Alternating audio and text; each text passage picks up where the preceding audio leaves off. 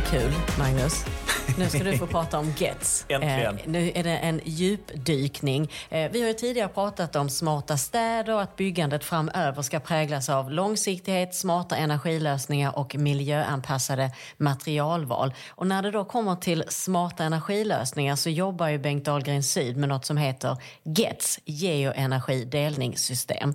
Eh, jag eh, gjorde en egen liten förklaring, eh, tolkade som att om jag hade slut på socker så knackade jag på hos grannen och så fick jag låna. Eller jag fick swisha en liten, liten summa, en slant. Eh, men det blev ändå billigare att köpa ett helt paket eh, om jag går till affären. Och jag fick ju bara precis så mycket som jag behövde, så inget spill.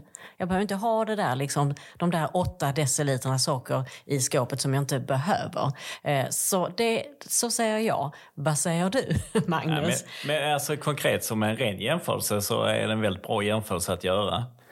Eh, GEDS i sig, det innebär liksom att eh, vi har en fastighet, vi tänker oss in i en fastighet, eh, eller byggnader ska jag säga. Tänk att det är fem, sex olika byggnader.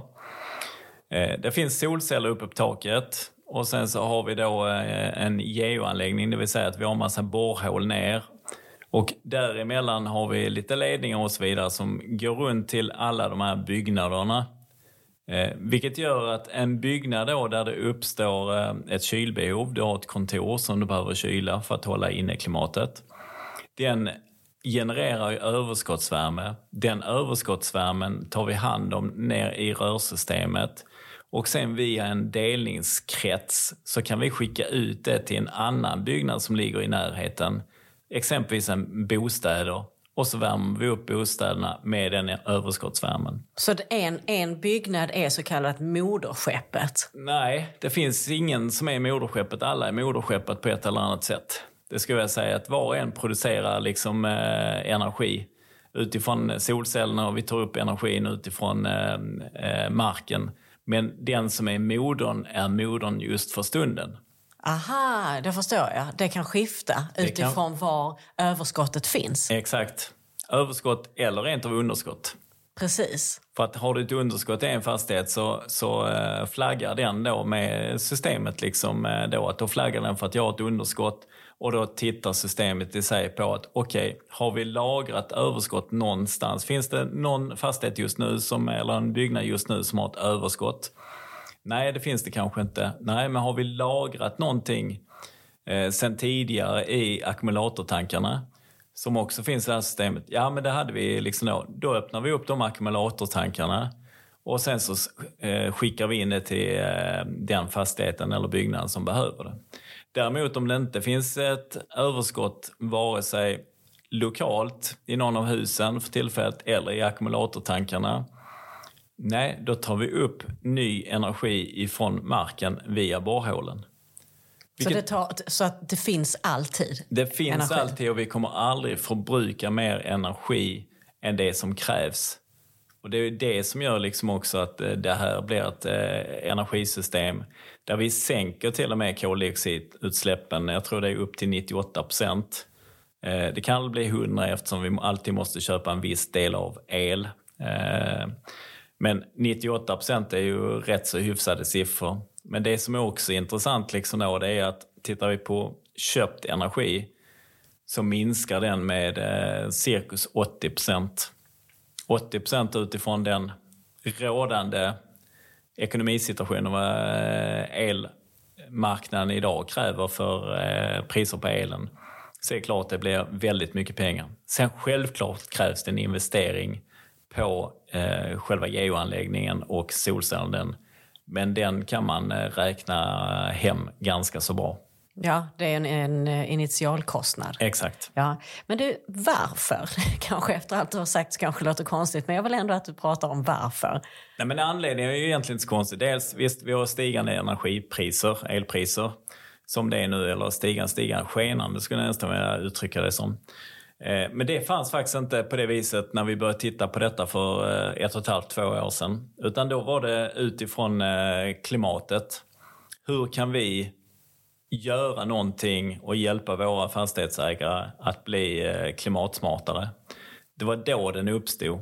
Sen har det blivit liksom eh, ytterligare debatt på detta här. Energipriserna sticker, vilket gör att det ligger väldigt rätt i tiden just nu. Och ibland ska man ha lite grann eh, tur också med tillfälligheter och tajmingen. Tur i oturen, om man ändå säger. Ja, så Ja. är det väl lite grann. Men Ja. det går, alltså det här är ju lite grann att tänka i annorlunda banor än vad vi alltid har gjort. Och det här är egentligen en gammal beprövad metod som har delvis funnits tidigare som vi har utvecklat ett snäpp vidare. Så ibland behöver man inte, det finns det där gamla uttrycket att eh, gammalt är inte alltid sämst. Eh, och, och det är liksom, använder man det gamla systemet med den erfarenhet som, som finns och gör mindre justeringar på det så kan det leda till någonting väldigt positivt i framtiden. Eh, och hur då? Hur, hur ska det här göras? Nej, men det, det som man gör, framförallt det vi är ute efter, det är att få fastighetsägare att prata med varandra för att eh, skapa ett win-win förhållande. Eh, och skapar vi win-win förhållande mellan fastighetsägare så finns det ett win-win förhållande för klimatet också. Alla vinner på att göra detta här. Har du exempelvis en galleria som är ett köpcenter som, eh, där ett kylbehov finns, så idag eldar de ju för kråkorna. Däremot om du kan använda den överskottsvärmen som uppstår och skicka in den till bostäder och de får några öre för den här per kilowattimme som de har förbrukat som de inte har någon täckning för idag, ja men då är de vinnare också och bostäderna är också vinnare på detta. Men om vi säger för vem? För jag förstår ju när du pratar om att när man bygger nytt, att, då, att det, det blir lättare. Men redan befintliga eh, fastigheter, bo, eller eh, det fin- byggnader, hur fin- funkar det? Det finns inga hinder heller för befintliga eh, fastigheter. Det är minst lika intressant för de befintliga fastigheterna som det är för nybyggnadsfastigheterna. Det som kan försena lite grann processen utifrån eh, de befintliga fastigheterna, det är utifrån vad du har sen tidigare investerat i för energilösning. Eh, Det är väl där som en utmaning kan finnas. Eh, Men i övrigt så ska jag säga som så, det finns inga hinder för det. Det finns bara möjligheter. Så för vem så är det för alla? För alla, definitivt. Inte för den enskilde villaägaren, definitivt inte. Eh, Men däremot om du hittar liksom eh, bostadshus, hyreshus, BRF tillsammans med kontorsbyggnader eller köpcentra eller eh, lagerbyggnader eller någonting annat. Liksom, ja, men då kan du få en eh, väldigt bra mix. Och framförallt att vi utnyttjar energiresurserna som redan finns på ett helt annat sätt framåt än vad vi gör idag. Så alla befintliga byggnader skulle kunna bli ihopkopplade via ett GETS-system? Ja, med flera GET-system ska jag nog vilja säga i så fall. Eh, för eh, det är nog bättre att koppla ihop flera olika. Göra ett kvarter för kvarter istället i den biten. Så det tror jag stenhårt på.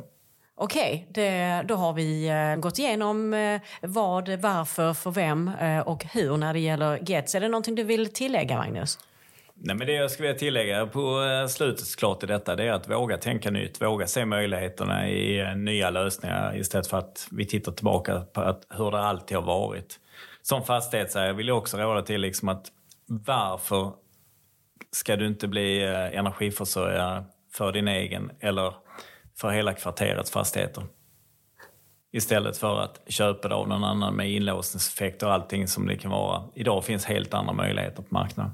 Det ska bli så spännande att följa den här utvecklingen. Och, alltså, den enda frågan är ju hur snabbt kommer det att gå?